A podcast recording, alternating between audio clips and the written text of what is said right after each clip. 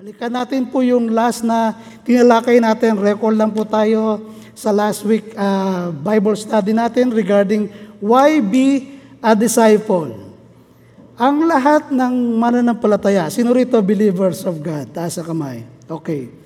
Dapat tayo ay maging alagad ng Diyos o followers of Christ. Dapat tayo ay maging disciple ng Lord. Sapagat ito ang tanda na ikaw ay kumikilala sa Diyos. Ito ay tanda na ikaw ay merong pag-ibig sa Diyos. Kung hindi ka disciples, ikaw ay observer lamang. Sapagat ito ay Great Commission. Kaya nga po ito nakarating sa ating henerasyon dahil yung mga naunang disipulo o alagad ng Diyos, ito po ibinahagi sa atin. At sa henerasyon natin, tinatawagan tayo ng Diyos para ito'y magpatuloy sa susunod pang henerasyon. So tayo na nagko-commit, uh, nagbibigay ng oras, panahon para sa Diyos, praise God. Meron siyang ituturo sa atin, meron siyang gagawin sa atin, i-equip niya tayo, tuturuan niya tayo ng kanyang pamamaraan, paano ba ang maging tunay na alagad ng Diyos. Una, di ba, pinag-aralan natin, it is a command. Sabi po doon sa Matthew 28, verse 18 to 19, lumapit si Jesus at sinabi sa kanila, Ibinigay na sa akin ang lahat ng kapangyarihan sa langit at sa lupa, kaya humayo kayo at gawin ninyong alagad ko ang lahat ng bansa. Bautismo niyo sila sa ngalan ng Ama, ng Anak at ng Espiritong Banal. In verse 20, sabi po dyan, turuan niyo sila ng lahat ng ipinag-utos ko sa inyo at tandaan ninyo, ako'y laging kasama ninyo hanggang sa katapusan ng mga sandali. Kung ikaw ay believers of Christ, you must be a disciple of Christ sapagkat yun ang kailangan natin gawin. Tayong lahat ay maging tagasunod ni Kristo. Many people hear the word disciple and they think it means only follower. Iniisip nila na yung pagiging disipulo ay follower lamang but yung genuine discipleship is a state of being. Kailangan yan ay buhay mo na o ginagawa mo na yan. This suggests more studying, ang Christianity is not a set of teaching to understand. It is a person to follow. Kaya kung tayo ay disciples ni Christ, kailangan ipinamumuhay natin yan. Kailangan kita sa atin yan. Kailangan tinatayuan natin yan. Hindi yan yung set of teachings lamang na makikinig tayo tapos tapos na Wrong. It is a person to follow. Kaya sabi niya, go and make disciples of all the nation. Humayo kayo, gawin ninyong alagad ko ang lahat ng bansa. Sino inutusan? Yung mga alagad lang ba o ito'y para sa lahat? Ito'y para sa lahat. mag ikaw na nakikinig ngayon online. Ikaw ay inaatasan ng Diyos to share the good news na gawing disciples ang lahat. So kung paano mo ito gagawin, kinakailangan ito ay makita sa atin. It is a person to follow. Maaring marami kang tanong tungkol sa pagsunod, tungkol kay Jesus. Ano bang gagawin ko? Paano bang paraan? Ano bang ikikilos ko? Ano bang isusutin ko? Ano bang dadamitin ko? Ano ang sasabihin ko? Di ba? Imbis na sagutin natin yan ng isa-isa, isuot mo ang panyapak ni Jesus at sumunod ka sa Kanya. As you walk daily with Him, with Jesus, Jesus will answer your question at marami ka pang madidiskubre higit pa doon sa iyong iniisip. Mas makikilala natin si Kristo kung tayo ay lalakad na kasama niya. Di ba? Sinare ko last time, si Andrew. Ang bansang Israel, hinihintay talaga nila ang Messiah sa darating. So ito yung sineshare. Nung marinig niya si John the Baptist, na nung bautismo si Christ, sabi niya, ito ang Mesayas, ang Kristo na mag-aalis ng kasalanan ng sanlibutan. Ano pumasok sa isip niya? Yes, pagkakataon ko na to na tanungin siya kung ano ang gagawin niya. Ano ba gagawin sa bansa namin? Palalayain niya na ba kami sa bansang Romano? Siya na ba ang maghahari sa amin? Marami siyang question pero ang ginawa niya, sumunod siya kay Jesus. Sinundan niya ito, kasama niya si John. At nung makita siya ni Lord, sinong sinusundan ninyo? Sabi niya, kayo po. Saan po kayo nakatira? Sumunod kayo sa akin. So yung pagsunod kay Jesus, o yung pag-step out natin, yung paghakbang mo sa iyong pananampalataya, yan ang magtuturo sa iyo kung sino ba talaga si Jesus. Yan ang magbubukas ng ating understanding. Bakit natin gagawin ang humayo? Ano ba ang mapapala ko kapag ako'y humayo? Di ba? So, yung pagsunod kay Lord, diyan tayo mabubuksan. Tinagubili na ni Lord Jesus yung mga gustong sumunod sa Kanya at maging alagad. To leave their comfort zone and follow Him. Sapagat mas gusto natin na komportable tayo sa ating kinilalagyan. Totoo, hindi. Totoo. Ayaw natin na tayo ay irritable. Ayaw natin tayo ay merong circumstances sa buhay. Gusto natin payapa ang lahat. Pero ang pagsunod kay Lord, ang sabi niya, leave your comfort zone. Sapagkat siya man nagbigay ng panahon, siya man nagbigay ng time, siya man ay humayo, pumunta rito at nagbahagi ng salita ng Diyos. Doon sa Lucas, Luke 9, 57, 62, hindi ko nababasahin yan. Yung iba, uh, insisted that they cannot go yet gawa ng kanilang mga uh, matatanda, yung elderly parents. Kaya hindi sila makasunod. Sabi niya, Lord, susunod po ako sa iyo, kaso ipalilibing ko muna yung aking mga magulang, yung aking ama. Uh, yung iba, gusto na makasiguro na that everything is in order first. Naayos na ang lahat. Diba, may bahay na, may sasakyan, may magandang trabaho, merong ipon. Sino ba naman ang hindi magugusto noon? Di ba lahat tayo gusto natin yon? Pero, eto nga po eh, uh, pwede tayong magkaroon ng lahat ng yan nang wala si Kristo. So, kailangan talaga nating sumunod sa Kanya. Yung iba, nagpahayag ng kagustuhan nilang sumunod pero gusto nilang malaman muna ang detalye nito. Ano bang benepisyo? Ano bang mahihita ko dyan? Di ba? Meron ba akong kikitain dyan? Sapagkat yan talaga ang kahinaan ng tao. Ano ba ang mapapala ko kapag ako ay sumunod kay Kristo? Di ba? So, ang pagiging disciples, it is a challenge sa atin. Tinagubili na ni Jesus, ano po?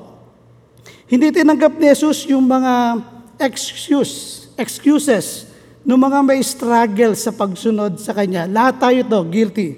Lahat tayo merong struggles. Gusto natin pero hindi natin magawa. Di ba? Si, si Apostle Paul, sasabi rin siya eh, yung mga bagay na gusto niyang gawin, hindi niya yung nagagawa. Sapagkat, bakit? Meron tayong mga old nature or sinful nature. Gusto natin gawin yung tama, yung mabuti, yung maganda, nakalulugod sa Lord, pero minsan sablay tayo. Di ba? Ngayon, itong mga excuses dito na sinabi kay Lord, hindi niya tinanggap lahat yun.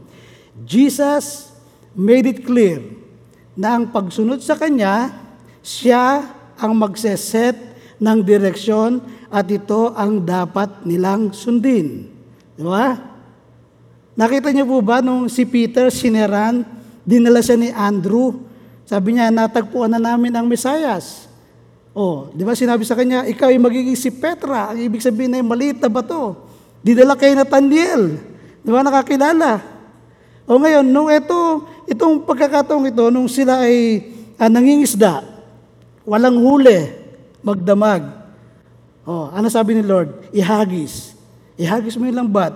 Eh dahil naririnig nila si Lord na nangangaral tungkol sa Diyos, dahil sa sinabi mo, Panginoon, dahil sa sinabi mo, Guro, gagawin ko. So, nung sumunod sila, nakita nila ang miracles ng Lord. Tingnan niyo po to, nagsisikap magtrabaho na ikabubuhay nila. Di ba? Yung kanilang pangisda, yon ang kabuhayan nila. Pero wala silang huli. Pero nung sumunod sila kay Lord, doon dumami yung kanilang huli. Di ba? Si tinawagan niya pa yung mga kasama niya. Oh, alam na alam kasi ni Lord kung ano yung kailangan natin. Alam ni Lord kung ano ang gusto mo. Kung susunod ka sa Kanya, ibibigay niya yung lahat sa atin. Di ba? Mimia, i-explain pa natin ng mas malalim pa yan. Ito po. Pangalawa, it shows that you continue in His Word. Yan. Why be a disciples? Yan ang pangalawa. It shows that you continue in His Word. In John chapter 8, verse 31, Then Jesus said to the Jew who believe on him, If you continue in my word, you are my disciples indeed. Sinabi ni Jesus sa mga Hudyo na naniniwala sa Kanya, Kung patuloy kayong susunod sa aking aral, tunay ngang kayo ay mga halagad ko. To continue, yung magpatuloy, meron kang gagawin. You have to deny yourself. Di ba? You have to take up your cross and follow Him. Yun po yung ibig sabihin niya to continue. Sa Matthew chapter 16 verse 24, sabi niya, Then Jesus said to His disciple, If anyone desires to come after me, let him deny himself and take up his cross and follow me. Pagkatapos ay sinabi ni Jesus sa kanyang mga alagad, kung ang sino man ay ibig sumunod sa akin, tanggihan niya ang kanyang sarili, pasanin ang kanyang krus, at sumunod sa akin. So yun ibig sabihin na nagpapatuloy. You have to deny yourself, hindi self-denial. Yung self-denial, pinipigil lang natin. Kapag hindi na natin kaya, boom, nagagawa na uli natin. Self-denial. Pero yung deny yourself, kailangan patayin na talaga natin itong hilig na laman. Patayin na natin lahat ng mga, uh, yung sinful nature natin, sumunod tayo kay, kay Lord. Yun po yung challenge niya dyan eh. Deny yourself. Take up your cross and follow me. Ang pagiging disciple, yan po ay nangangailangan ng panghabang buhay na paglimot ng ukol sa kanyang sarili. Sabihin niyo po, panghabang buhay. It's a lifetime na i-deny mo talaga ang iyong sarili habang ikay nabubuhay dito sa lupa. Ang ating greatest temptation dito ay yung pagsunod na hindi hahadlang yung mga personal desire natin at aspiration. Hindi pwedeng, Lord, I want to be pleasing to you, but I want to stay where I am. Hindi mo pwedeng sabihin ganun eh, Lord, gusto ko maging kalugod-lugod sa'yo, pero gusto ko dito lamang ako. Gusto ko nakaupo lamang ako. Gusto ko tagapakinig lang ako. Hindi pwede. Kaya merong challenge yung pagiging disciple. Ang sabi niya, if you continue in my word, you are my disciples indeed. So sino lang ang disciples ng Lord? Yung mga nagpapatuloy na sumunod sa kanyang aral. Kung takot tayong humakbang, nag-aalinlangan tayo na ipakilala si Jesus, then you cannot be His disciples. Ganun kasimple lang po yun. Ang strength ng early Christian is kaya nagpatuloy yung apoy sa iglesia is because they were actively bringing people to the Lord. Sila ay aktibo sa pagdadala ng mga bagong kaluluwa sa paanan ni Kristo. Sila yung mga Christian na openly identified with Christ. Kaya kung sinasabi mong ikaw ay Christian, kailangan halata. Amen? Kailangan kita sa kilos, kailangan kita sa gawa. Ang iyong cross ay ang God's will for you regardless of the cost. Maaring ikaw ay merong health problems, ubo, sakit, kung ano man yan. Meron kang financial pressure. Magbabayaran na naman tayo ng mga bills, ng mga tuition, ng mga kung ano-anong uh, sinisigil sa atin. But do not mistake this as your cross to bear. Hindi yan po ang ating cross. Yung mga circumstansya ng buhay, hindi yan ang ating cross na papasanin araw-araw. Ang yung cross, will be to voluntarily participate in Christ's suffering. Yung ikaw ay voluntaryo na magpa-participate, doon dapat sa paghihirapan pa ng Christ ni Lord. Halimbawa, si Lord pa sana ang uh, hahayo, magsishare. Siya pa sana yung magpe-pray. Siya pa sana yung dadalo sa mga may sakit. Siya pa yung magpapagaling ito. Imbis na siya, kabahagi ngayon tayo. Amen. At yon ang challenge niya sa pagiging disipulo, followers, alagad ni Christ. Sa Colossus chapter 1 verse 24, sabi diyan, Nagagalak ako sa aking pagbabata. Ngayon, alang-alang sa inyo, sapagkat sa pamagitan nito'y na ipagpapatuloy ko ang paghihirap na kailangan pang gawin ni Kristo para sa iglesia na kanyang katawan. Imbis na si Christ pa yung maghirap, imbis na si Christ pa yung mag-suffer, si Apostol Pablo na. Pero ang sabi niya, nagagalak siya doon sa kanyang pagbabata. Alam niyo po ba, sa kanyang pagpapahayag ng mabuting balita, lumubog ang barko, siya hinagupit, binato, kinulong, napagkamalan. Di ba? So yung paghihirap niyang yon, dahil gusto niya makapag-contribute, ano po, na maibahagi si Kristo o maipakitang siya ay disciples, followers of Christ sa ibang lugar, ano po, ito yung naranasan niya. Imbis na si Christ, pasana yon. And praise the Lord, nakarating ito sa atin, sa Pilipinas, at ito tayo ngayon. Nagsisikap na unawain ang kalooban ng Diyos para sa ating buhay. Amen. At ako'y nagtitiwala sa Lord, hindi niya tayo bibiguin, tayong lahat ay kanyang gagamitin, i-empower niya tayo. Hindi natin pwedeng masunod si Kristo unless we first take up our cross. There is no Christianity without a cross. Kung nag-aantay tayo ng isang relasyon sa Diyos na hindi nagre-require ng sufferings at ng inconvenience, then you cannot use Christ as your model. Amen. Take up your cross first, then you can follow Him. Talagang merong inconvenience. Talagang nagre-require ito ng sufferings. The moment na hindi mo i-identify yourself clearly with the Lord, you will not be able to evangelize. Hello. Kaya meron tayong takot na magbahagi ng salita ng Diyos kasi hindi maliwanag na na-identify sa atin si Christ. O ito, sang simple lamang sa eskwelahan. Recess. Ibili kayo ng pagkain. Sila lahat kain kagat, ikaw nagpe-pray. Hindi mo naman i- sinasabi ang iyong faith sa kanila, pero nakikita nila na ikaw ay iba sa kanila, na ikaw ay nagpapasalamat sa Diyos. Nakikita nila yon. Green jokes, tawa na sila, ikaw hindi. Di ba? So doon mo makikita, kailangan identify clearly na tayo ay mga alagad ni Kristo. Kailangan kilala. Amen. Kailangan tukoy. Doon lang tayo makakaroon ng boldness, kapangyarihan na ibahagi si Christ. Doon lang tayo hahayo. Doon lang tayo mag evangelize kapag tayo ay merong uh, kasiguraduhan sa puso natin na si Christ talaga ay pinamumuhay natin. Amen. Ikaw ba, magtitinda ka ba ng isang electric pan? Sasabihin mo, uh, kung alam mo yun ay hindi matibay, yun ba yung may pagmamalaki mo? Bili po kayo nito, ito ay napakatibay. Binibigyan ko po kayo ng warranty, isang linggo lamang, sira na yan. Hindi na pwede, di ba? Hindi mo pwedeng uh, magbigay ka ng warranty na napakatagal kung hindi ka sigurado sa iyong binibenta. Ganon din kay Christ. Kung hindi mo kilala si Kristo, hindi mo yan ipagmamalaki.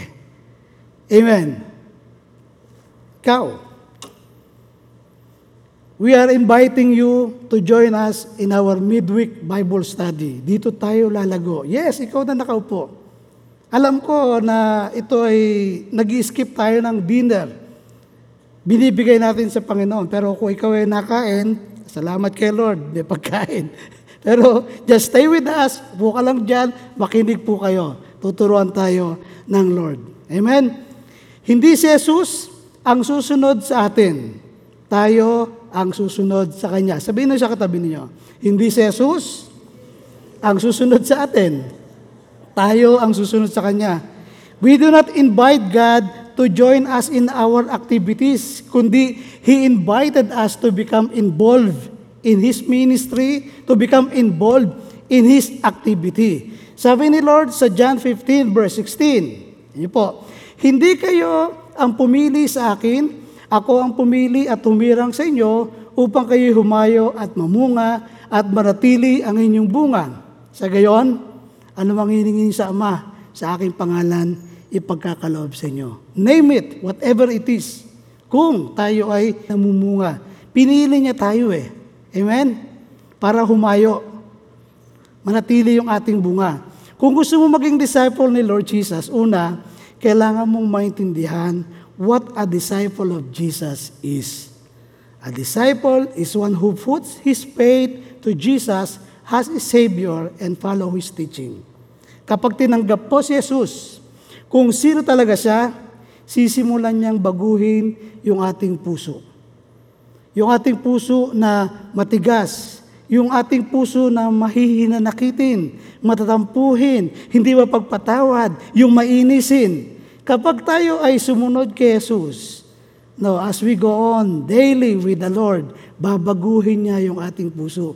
Di ba sabi niya sa Ezekiel, bibigyan ko kayo ng bagong puso. Yung baton yung puso, alisin ko. Bibigyan ko kayo ng aking espiritu para masunod ninyo yung kalooban ko. Amen? Bibigyan niya tayo ng bagong isip, ibig sabihin pananaw. Bibigyan niya tayo ng, uh, babaguhin niya yung ating mga naisin sa buhay, yung mga desire. Kasama na ngayon siya sa mga priorities na gagawin natin. Sa mga decision making na gagawin natin, isasama na natin si Christ. Amen. Hindi pwedeng, ah, dahil maraming gagawin sa umaga, bangon kagad, pasok, trabaho. Pag uwi sa gabi, patampata, hallelujah, amen, tulog. Diba? O, sino ganon? Lahat tayo yan nakakaranas. Lahat tayo guilty. Di ba? Pero, kapag tayo sumunod kay Jesus, unti-unti niyang babaguhin yung ating mga pananaw. Unti-unti niyang balagyan ang desire natin ng compassion para sa mga lost souls. Amen? Tayong lahat ngayon, magbo-volunteer. Lord, eto ako, gamitin mo. Panginoon, gusto ko po maging alagad mo. Panginoon, gusto ko po maging followers mo. Makilala ako bilang iyong lingkod. Amen? Alam niyo po bang ang mga bagong mananampalataya, ito yung nagdadala ng apoy sa church. Kung ang church wala mga bagong mananampalataya, wala mga bagong believers, ito yung church na dahang-dahang namamatay. Kita niyo po ba yon? Nakita na ba kayo ng church na ganon? Kasi po, ang fire talaga nasa mga bagong mananampalataya. At pag maraming bago, marami ding mga old-timer na maingat. Totoo hindi? Totoo. Kasi sabihin nila, oh, matagal ka na, ang tagal-tagal mo ng kristyano, ganyan ka pa rin. Kaya kapag merong bago, maingat yung mga old-timer. Di ba? Kaya natili yung, yung apoy sa church, gawa niyan. Walang pagpaproclaim ng katotohanan na walang nangyari. Maaring wala ka nakita, pero ang sabi ni Lord, My word will not return to me void. Kapag siner mo si Christ, maaring wala ka nakita. Si Lord na ang bahala mag-perform ng kanyang divine power sa buhay ng taong yon.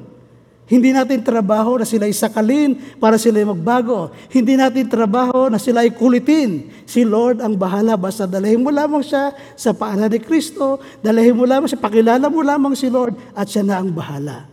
Alam niyo bang marami nakalinya sa atin?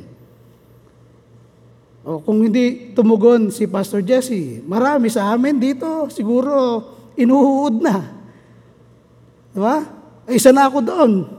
O hindi ko alam yung kanyang yung pagkatawag pala sa kanya ng Lord sa kasulok-sulukan layo ng binyan dito sa Cavite. Akalain ko bang pagpunta ko rito eh ako pa rin nakalinya sa pagkatawag sa kanya. And then marami pa palang nakalinya sa akin na masasave din. Ganyan din tayo.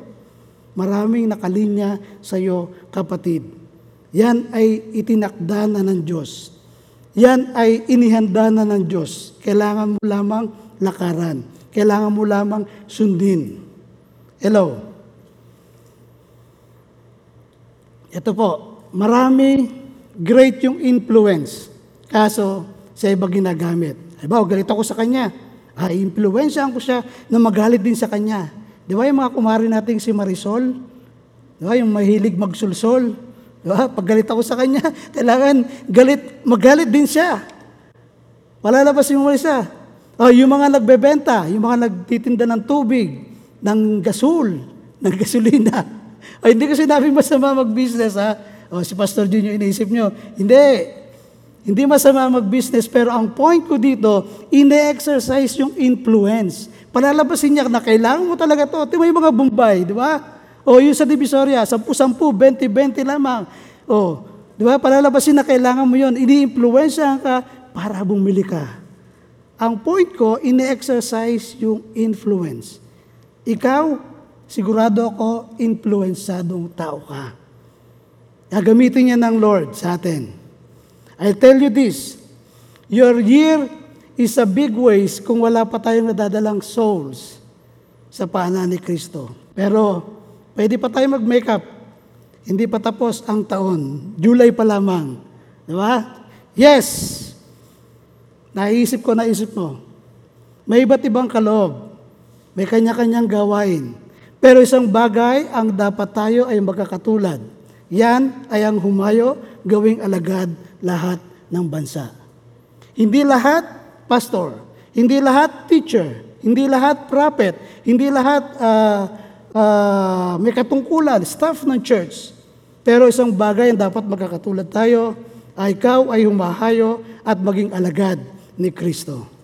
Amen. In Matthew chapter 10, verse 32 to 33, sabi diyan, Ang sino mang kumikilala sa akin sa harapan ng mga tao ay kikilalanin ko rin naman sa harapan ng aking amang nasa langit.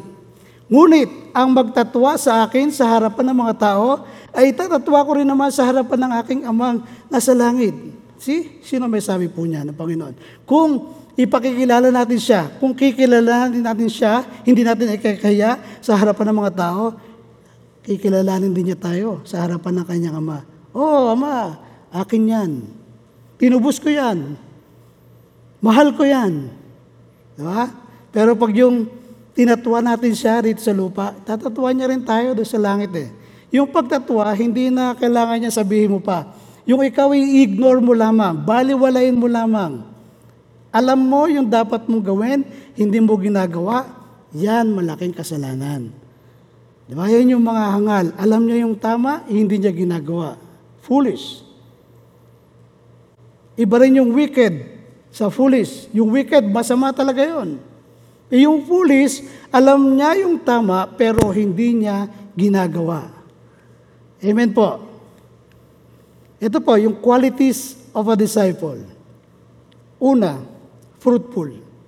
In John chapter 15 verse 8, napararangalan ng Ama kung kayo'y namumunga ng sagana at sa gayon napatutunayang mga alagad ko kayo. Kapag tayo namumunga, napaparangalan ng Ama. Yung word na fruitful at multiply, magkaiba ang kahulugan po niyan. Oh, yung fruitful yan, bunga, o kaya mabunga. Yung multiply, magparami.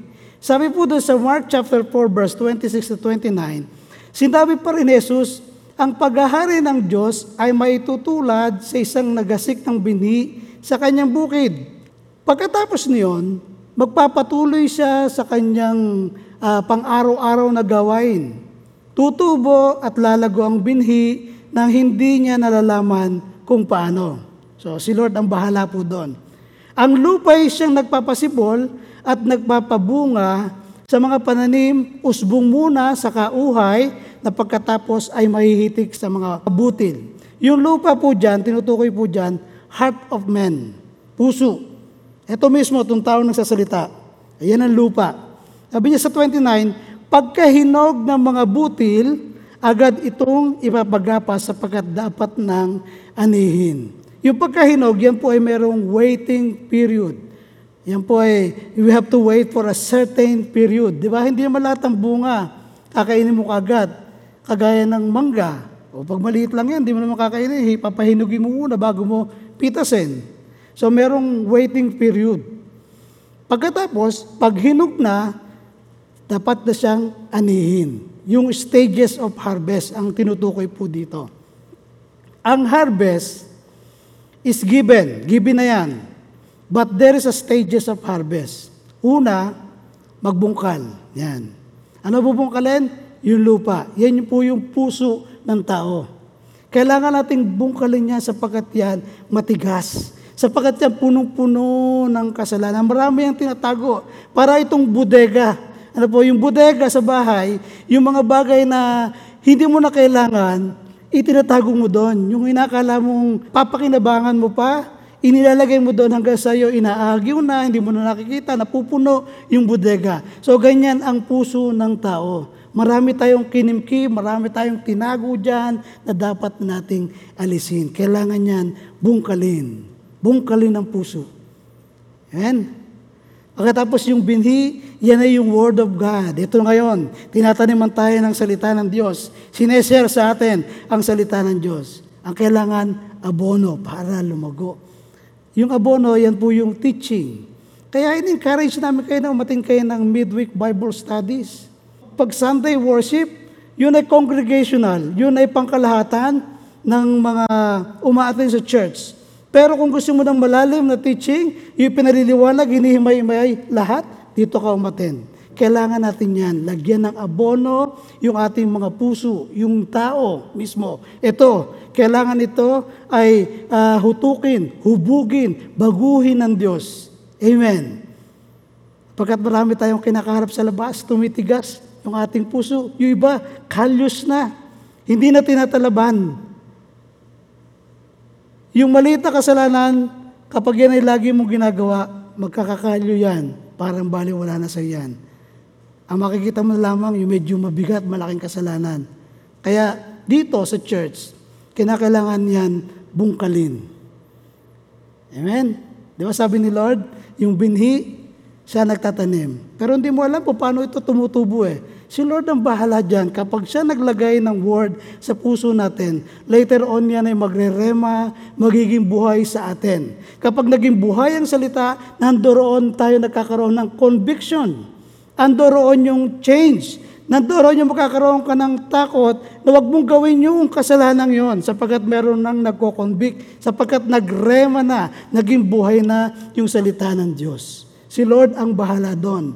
Di ba? Sa pagtatanim ng binhi, si Lord ang bahala, yan ay tutubo na hindi mo alam. Pagkatapos, didiligan, bubungkalin, and then in a certain period, aanihin na yan. Kapag hinog na, dapat nang anihin. Kapag ikaw ay handa na, okay, na-equip ka na, naturuan ka na, oh, now, that is the time para tayo ay humayo sa labas. So, yun ang ginagawa sa atin dito sa church.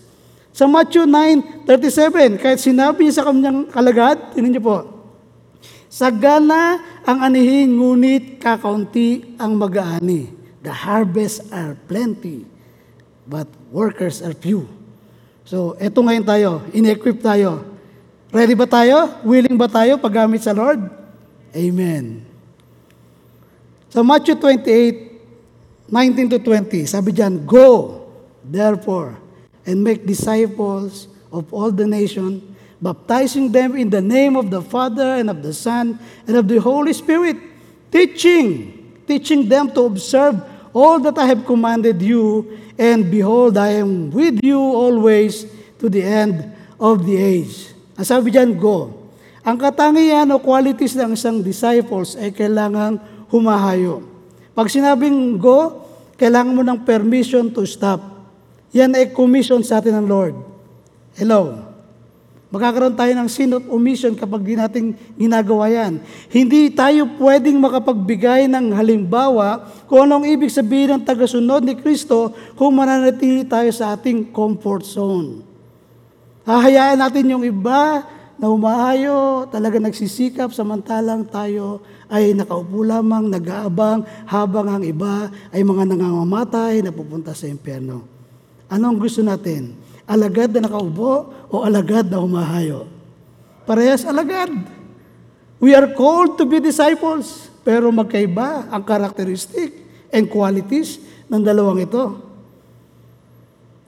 Kaya napakaganda nitong ating series na ito. Hihimay-himay ito sa atin ng ating mga preacher, pastor. Palalalimin tayo sa kung ano talaga ang kalugan ng tunay na disciples ng Panginoon. As Christians, we do not have the choice to stay still at manood na lamang sa isang tabi. We are called to be active. Sabi mo sa katabi mo, we are called to be active. Kailangan maging aktibo tayo. Kailangan buhay. Ang church hindi sa organization. Di ba sabi ni Kuya Rick Warren, ito ay organism. Pag organism, buhay, gumagalaw. Ang church tayo, body of Christ. Di ba? Kapag ikaw ay naglalakad, napakanto yung, yung hiniliit mo sa kanto, ano nararamdaman mo? Masakit, di ba? Dama ng buong katawan. Ngayon, ang church, meron pangangailangan. Kung hindi mo yung nararamdaman, hindi ka part ng body. Kaya merong calling to be a disciples. Hello? Kailangan natin maging active. And then, uh, ang qualities, able to teach. Ang katangian o qualities ng isang disciple ay kayang mag-educate ng iba on what he know about God and His Word.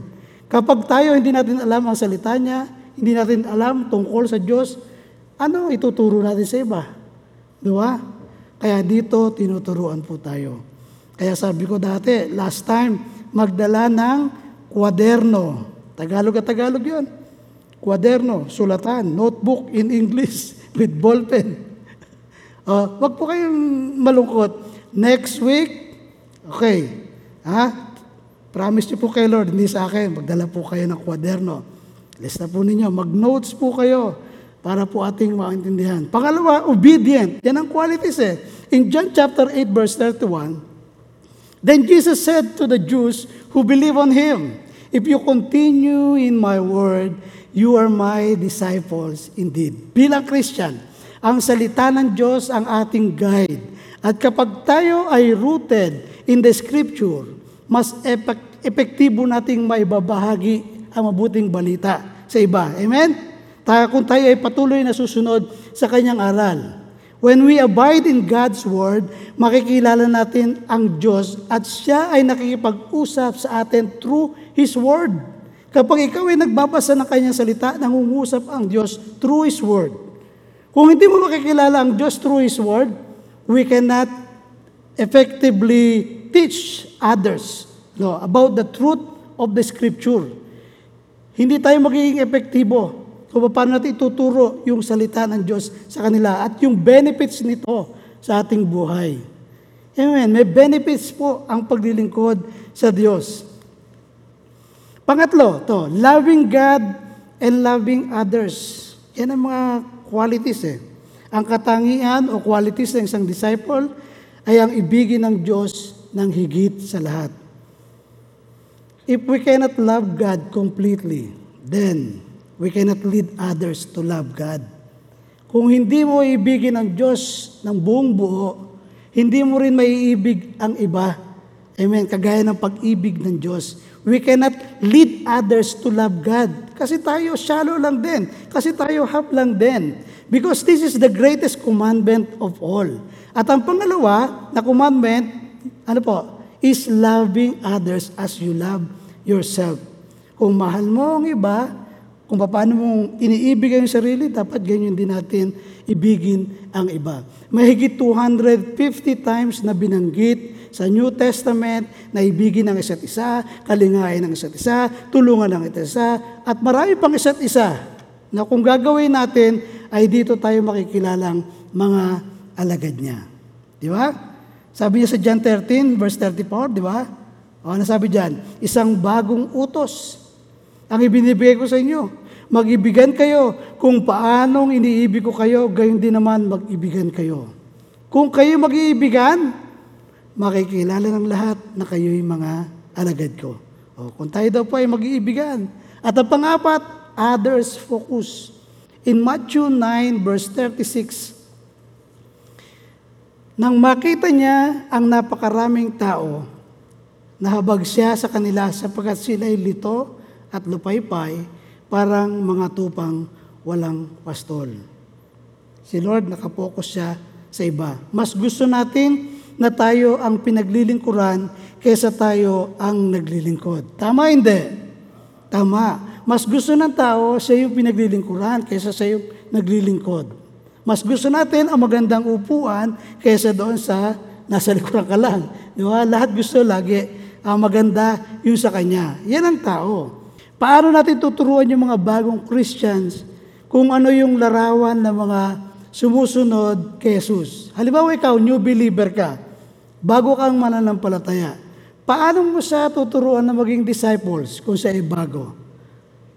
Paano mo ilalarawan ang pagiging disciples of God sa Kanya kung siya ay bagong mananampalataya?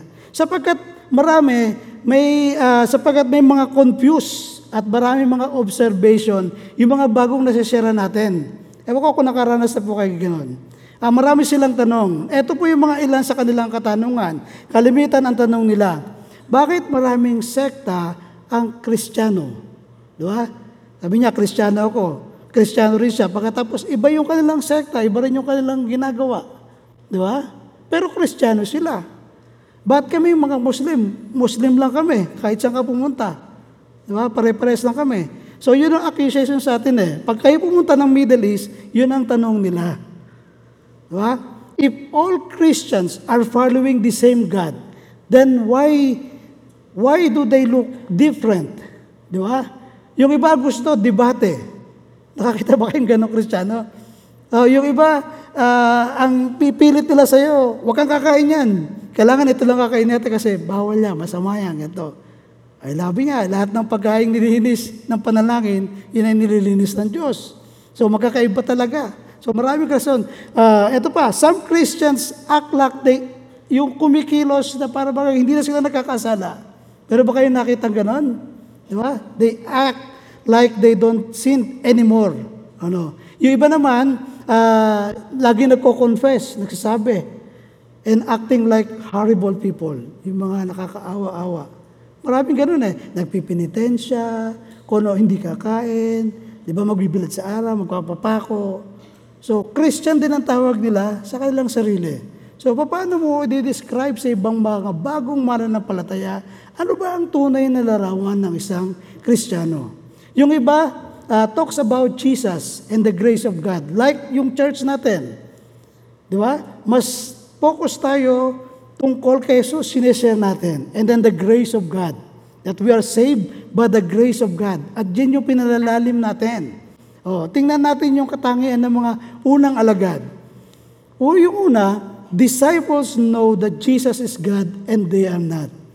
Makikita natin sa Luke chapter 5, verse 4 and 5. Sabi diyan, pagkatapos niyang magsalita, ay sinabi kay Simon, Pumalawit kayo at hiulog ang mga lambat upang manghuli. Sumagot si Simon, Guro, magdamad po kaming nagpagod at walang nahuli. Ngunit dahil sa sinabi ninyo, ihuhulog ko ang lambat. Tingnan niyo po, sabi diyan ni Lord, ni Lord sa kanya, matapos mag-share si Lord eh, kasi naglalakad siya doon sa, sa lugar na yan. Marami nakikinig sa kanya, nakita niya yung dalawang bangka, nagtitiklop na ng, ng lambat, Sinabi niya kay Peter, pwede bang ilayo mo ng konti? Matapos siya mag-share, yan yung sinabi niya. Pagkatapos niya magsalita, sinabi niya kay Simon, pumalahod ka, hihulog mo. Tingnan niyo po to. Sumunod si Pedro. How do you respond to God's word? To God's word when you disagree with it? Di ba? Pwede mo naman sabihin, Lord, magdamag kaming ng huli. Lord, business ko na to eh. Panginoon, ito ng trabaho ko. Oh, bata pa ako, ito na ginagawa namin. Wala nga kami nahuli eh. Pero dahil sa sinabi mo, susunod ako. Di ba? Paano tayo nagre-respond sa God's Word? Kapag, uh, when you disagree with it, kagaya ng halimbawa, patawarin mo ang kapatid mo. Patatawarin ko lang siya kung lalapit siya sa akin, di ba? E may sinabi sa, sa, sa salita ng Lord, kapag ikaw ay naghahandog at naalala mong may sama ng loob sa iyong kapatid mo, iwan mo ang iyong handog, puntahan mo siya. Hindi sinabi doon sa may sama ng loob, siya ang lumapit. Wala. Ang sinabi, yung walang sama ng loob, pag naalala mo, pumunta ka doon. Di ba nagdi-disagree ka doon? Di ba meron kang question doon? Patatawarin ko lang yan kapag ito. Oh, pinatatawad ko yan. Ayaw ko lang makikita na ang mukha niyan. Eh, paano kung sabihin din sa atin ng Lord yung ganon? Di ba? Patatawarin lang kita kapag hindi ko na nakikita ang mukha mo. Di ba? Hindi pwede eh. Si Lord nga na hindi nagkakasala, nagpatawad. Tayo pa kaya na nagkakasala, hindi magpapatawad? Hello? Tapos, ang galing-galing mong humusga, ang galing-galing mong mag mag-judge ng ibang tao para hindi tayo nakakasala. Wrong. We are all saved by the grace of God. Imagine, kung sila Peter ay nakipagtalo kay Jesus, maranasan kaya nila yung miracles? Di ba hindi? So mas mabuti ang sumunod sa Diyos kaysa maghanap ng maidadailan. Yan ang unang katangian. Alam nila na si Jesus ay Diyos at sila ay hindi na tayo ay tao lamang at alam ng Diyos kung ano ang makabubuti para sa atin. Bago mo pa isipin, kung ano man yung gugustuhin mo, alam na ng Diyos yan. Yun ang unang katangian. Pangalawa, to, disciples acknowledge their sin. Sa verse 6 and 8, gayon nga ang ginawa nila at sa dami na kanilang huli ay halos magkansisira ang kanilang mga lambat Kaya't kinaway nila ang kanilang mga kasamang nasa ibang bangka upang patulong. At lumapit naman ang mga ito na puno ang dalawang bangka na halos lumubog. Nang makita iyon ni Simon, ito magandang tagpo dyan eh. Siya ay nagpatira pa sa paanan ni Jesus at nagsabi, Lumayo po kayo sa akin, Panginoon, sapagkat ako'y makasalanan. Alam niyo po ba kapag nakita mo ang himala ng Diyos sa iyong buhay, makikita mo na ikaw ay makasalanan sa harapan niya mismo. Makikita mo na hindi ka karapat dapat sa pag-ibig ng Diyos. Hello? Makikita mo na ang yung righteousness na ginagawa o yung kabutihan ginagawa mo, maruming basahan lamang yan sa panan o sa harapan ng Diyos. Nung sumunod sila, nakita nila ang kapangyarihan ng Diyos. Merong miracles. Napuno yung bangka, halos lumubog. Ang ginawa ni Pedro, nagpatira pa siya sa paanan ni Kristo. Panginoon, patawarin niyo po ako sapagkat ako'y makasalanan. Alam niyo ba, pag tayo sumunod kay Lord at nakita mo kanyang miracles, yan ang makikita natin, yung ating karumihan. Oh, pangalawang qualities, di ba? Katangian. Disciples acknowledge their sin. Hindi tayo magmamalaki. Aaminin palagi natin, i-acknowledge natin na tayo ay makasalanan lamang. Disciples of Jesus are not better people. Sila yung mga pinaging banal lamang ng katuwiran ni Lord. Di ba sinabi doon sa, sa Corinthian? For he who knew no sin, 521. Siya na walang kasalanan ay ginawang kasalanan para sa atin. Para sa pagharap natin sa Diyos, tayo mapabanal sa pamagitan niya. Yung righteousness ni Christ, yon ang ibinigay sa atin. Yung mga disciples tayo, hindi tayo mga better people eh. Tayo yung mga maraming ginagawang kalokohan, lihim na gawang buktot na kasalanan. Marami tayo niyan. Hindi nakikita ng iba pero kay Lord, lantad lahat yan. Pero sila, in the eyes of God, sila ay mga pinabaging banal ng Diyos dahil sa katwiran o kabanalan ni Jesus na tinanggap nila. Di ba? Ako, ako may nabubuhay, hindi na ako nabubuhay, kundi si Jesus na. Ako'y napakong kasama niya. Kung ako may nabubuhay, hindi na ako nabubuhay, kundi si Jesus na. Ito pa, pangatlong katangian. Disciples understand their purpose. In, in verse 10 and 11, sabi diyan, gayon din sina Santiago at Juan, mga anak ni Zebedeo, na mga kasosyo ni Simon. At sinabi ni Jesus kay Simon, huwag ka matakot. Don't be afraid. Mula ngayon, mamamalakaya ka na ng mga tao. Diba? Nang maitabi na nila ang kanilang mga bangka, iniwan nila ang lahat at sumunod kay Jesus. Alam niyo po, mabilis nating naiwawala yung ating paningin sa ating purpose bilang tagasunod ni Kristo. May makaharap lang tayong iba, dumilis na yung ating purpose. Di ba? Naiiba na yung direction na tinatakbo natin. Mga tangible kasi tayo eh. Babasagin, mga maramdamin. Uh, minsan, we fail to see that our career is not necessarily our calling. Akala natin yung career natin, yun na yung calling natin. Di ba? Hindi po. Yung ating profession, hindi yan kagaya ng ating purpose. Hindi naman tinatanong ni Jesus na baguhin natin yung ating career. Hindi sinasabi ni Lord, tigilan mo na yan. Wrong. Bagkus tinatawag niya tayo to follow Him ito ang makapagpapabago ng pananaw natin sa ating mga karir. Ngayon, gagawin natin yung ating karir, pero iba na ang purpose natin, kasama na doon si Lord. Amen. Father, marami po salamat, Lord, sa mga kapatid kong ito. Salamat po, Lord, sa iyong message. I pray, Father, na ito po ay magrema sa aming puso, maging buhay. Salamat sa iyong pagtuturo sa amin. Salamat po, Panginoon, O Lord, may God, sa kapangyarihan ng iyong salita. I believe by faith, Lord, your word will not return to you void, Panginoon. Meron kang gagawing himala sa buhay po ng bawat isa sa amin, Panginoon. I pray, Lord, na magkaroon ng boldness, ng apoy sa puso, Panginoon, ng mga nakapakinig, Panginoon, ng salita mo. Salamat po na marami, Lord. All the glory belongs to you and all the honor. In Jesus' name we pray. Amen and amen. Salamat po na marami. And now, may the Lord God bless you and keep you. And may His face shine to each and every one of you and be gracious to you. His countenance be upon you. In the name of the Father and of the Son and of the Holy Ghost. In Jesus Christ's name I pray. Lahat magsabi ng Amen. Amen.